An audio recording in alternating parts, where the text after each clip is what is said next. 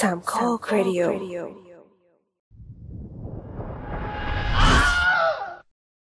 10ปี Scott Pilgrim vs. The World สุดยอดหนังวัยรุ่นแห่ง 2010 10 ปีจะว่าไปก็เหมือนจะนาน แต่ก็ไม่นาน จะว่าสั้นก็เหมือนจะยาว แป๊บๆเดียวรายการ The Spin-off ก็ดำเนินมาถึงตอนที่ 10 แล้วละครับ เย้ จากโปรเจกต์เล็กๆ ที่ทำเพื่อเสริมรายการหลักอย่าง The Opening Credits ก็เริ่มมีคนสนใจมากขึ้น และช่วยดันให้ยอดฟังของรายการหลักสูงขึ้นตามไปด้วยสตาร์ลอดก็ขอขอบคุณจากใจครับ และจะพยายามหาเรื่องราวน่าสนใจมาเล่าให้ฟังกันอีกเรื่อยๆครับและในตอนที่ 10 ก็จะเป็นอะไรที่เกี่ยวกับเลข 10 ที่น่าสนใจ วันนี้ Starlord 4K กับรายการ The Spin-off รายการที่จะสปินคุณออกไปพบกับสิ่งละอันพันละน้อยที่คุณอาจมองข้ามไปในโลกภาพยนตร์ จะชวนทุกคนย้อนเวลากลับไปหวนรำลึกถึงหนังวัยรุ่นยอดเยี่ยม จากวิสัยทัศน์ของเอ็ดการ์ไรท์ ผู้กำกับสุดแนว นั่นก็คือ Scott Pilgrim vs. The World ครับ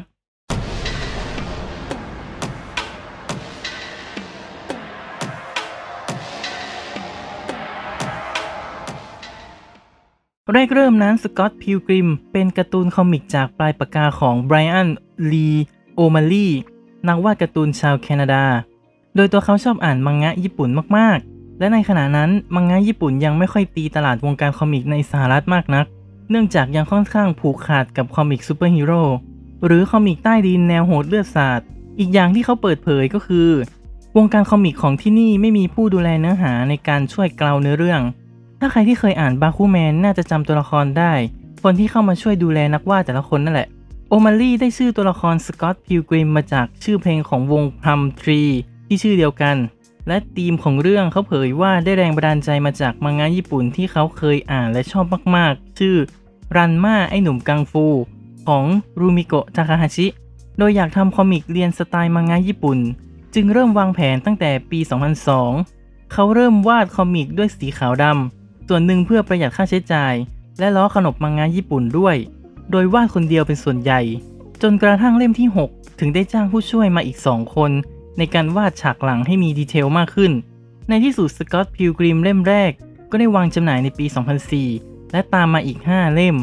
วางจำหน่ายห่างจากเล่มก่อนหน้าราวๆ1ปี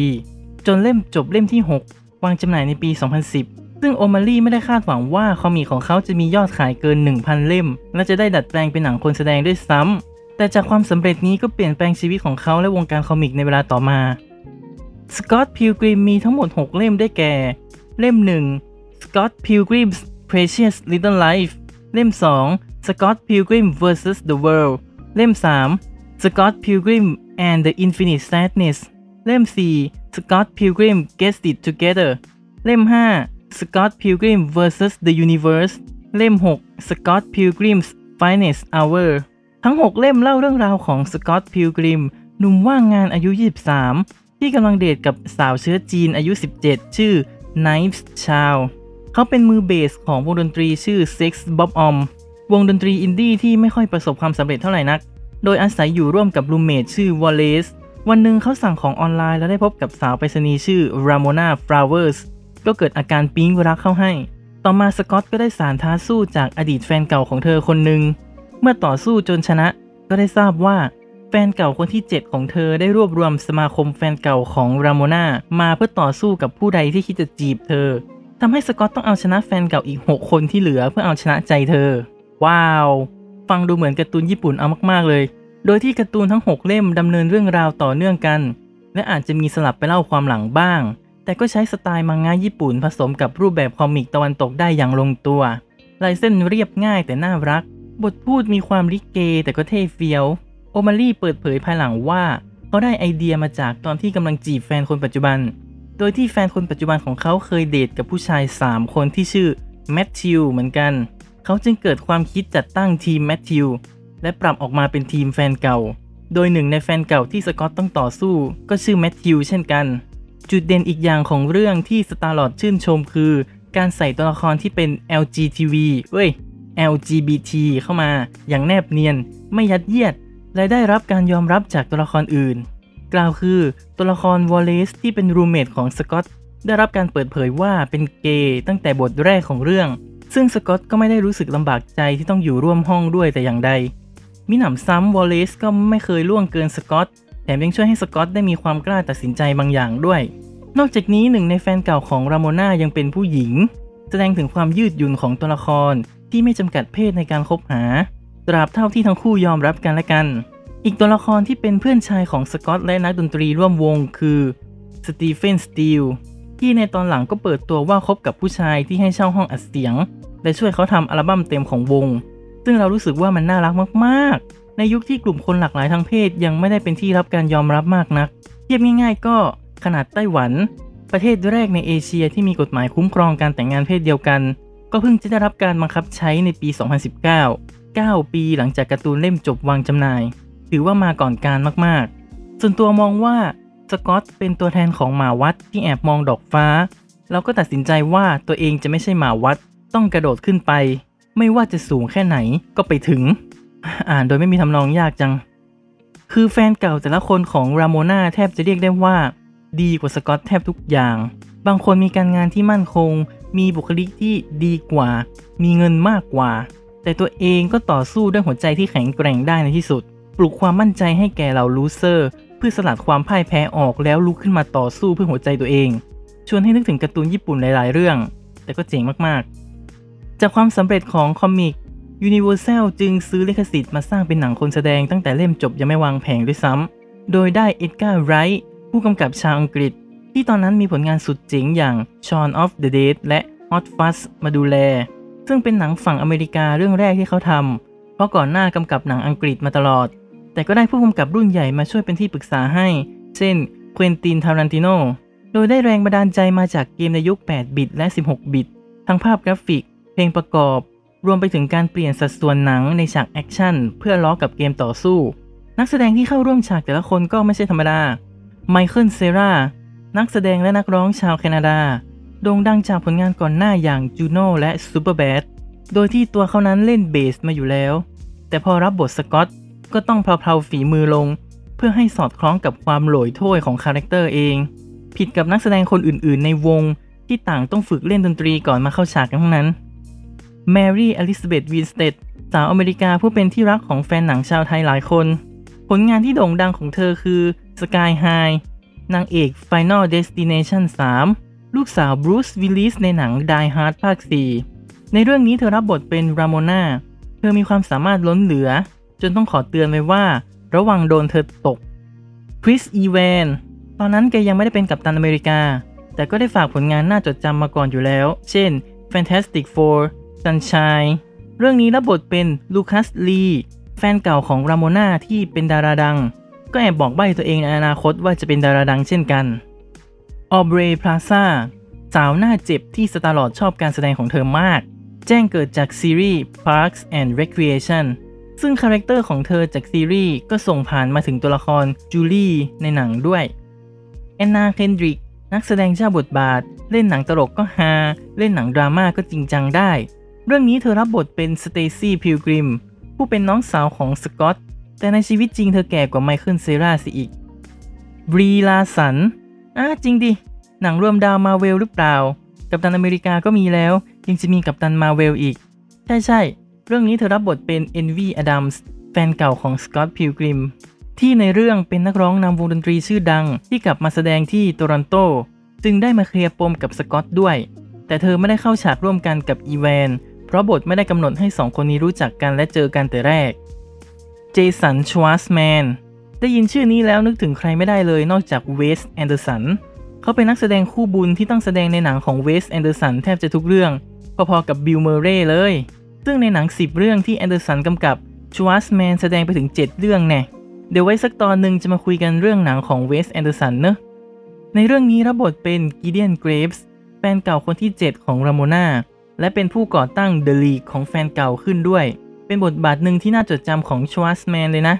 แบรนดอน เราธ์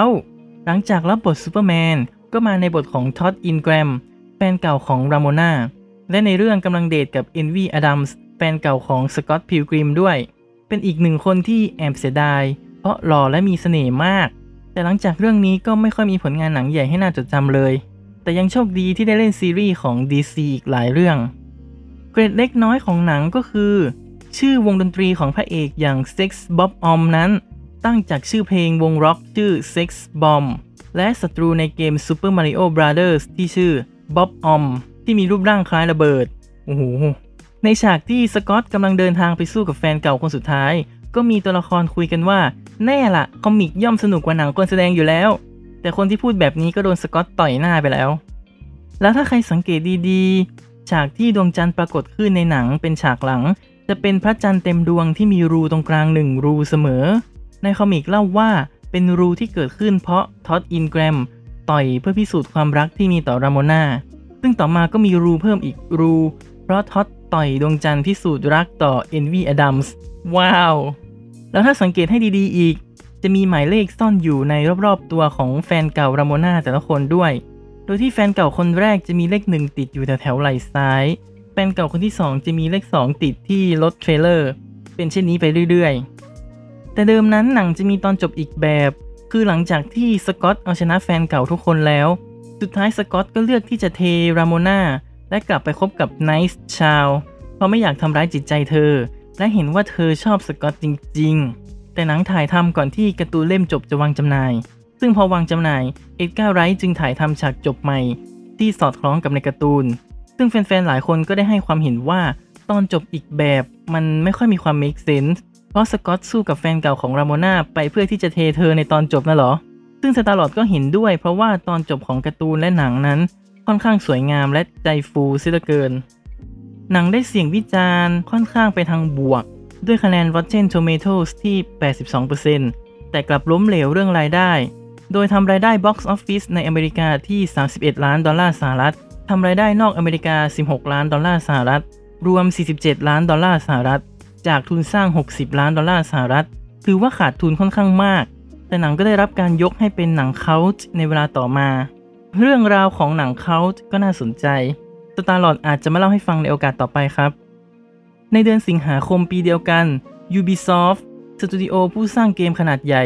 ก็ได้ซื้อลิขสิทธิ์ Scott Pilgrim ไปสร้างเป็นเกมวางจำหน่ายในชื่อ Scott Pilgrim vs the World The Game เกมต่อสู้แนวอัดทะลวงไม่หยุดยัง้ง เล่าเรื่องราวคล้ายต้นฉบับ คือ Scott Pilgrim ต้องต่อสู้กับแฟนเก่าของรามนาทั้ง 7 คน ผ่านด่าน 7 ด่าน ซึ่งรองรับผู้เล่นสูงสุด 4 คน ทีมผู้สร้างเกมได้รับความร่วมมือจากโอมารีผู้เขียน ในการออกแบบท่าต่อสู้และตรวจดูความลื่นไหลในการเล่าเรื่อง ซึ่งแต่เดิม Telltale Games สตูดิโอที่เคยดังในบ้านเราจากเกมแนวนิยายภาพอย่าง The Walking Dead ก็ได้เข้ามาเสนอไอเดียกับโอมารี แต่โอมารีเห็นว่าไอเดียยังไม่เข้าตานัก ก่อนที่จะได้ Ubisoft เป็นผู้พัฒนา ตัวเกมวางจำหน่ายในรูปแบบดิจิตอลบนเครื่อง PS3 Xbox 360 ได้รับเสียงวิจารณ์ที่ค่อนข้างดี แต่หลังจากเกมวางจำหน่ายได้เพียง 4 ปี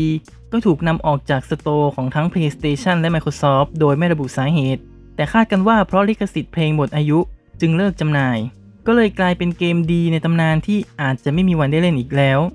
แต่ในปี 2020 Ubisoft ประกาศปรับปรุงเกมและวางจำหน่ายใหม่ ใช้ชื่อว่า Scott Pilgrim vs the World The Game Complete Edition โอ้โห เป็นการ remaster ตัวเกมให้รองรับความละเอียดสูง รวบรวมเนื้อหาและ DLC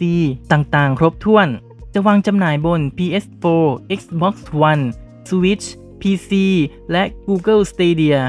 ในไตรมาสที่ 4 ปี 2020 ณ ขณะที่กำลังอัดพอดแคสต์อยู่นี้ ก็ยังไม่มีกำหนดวางจำหน่ายที่แน่นอน และยังไม่มีประกาศการเลื่อนจำหน่ายเช่นกัน แฟนการ์ตูน แฟนหนัง และแฟนเกม จึงต้องรอติดตามกันต่อไป ปัจจุบันสามารถรับชม Scott Pilgrim vs the World ได้ใน Netflix หรือแผ่น DVD ลิขสิทธิ์ที่มีซับไทยและเสียงไทย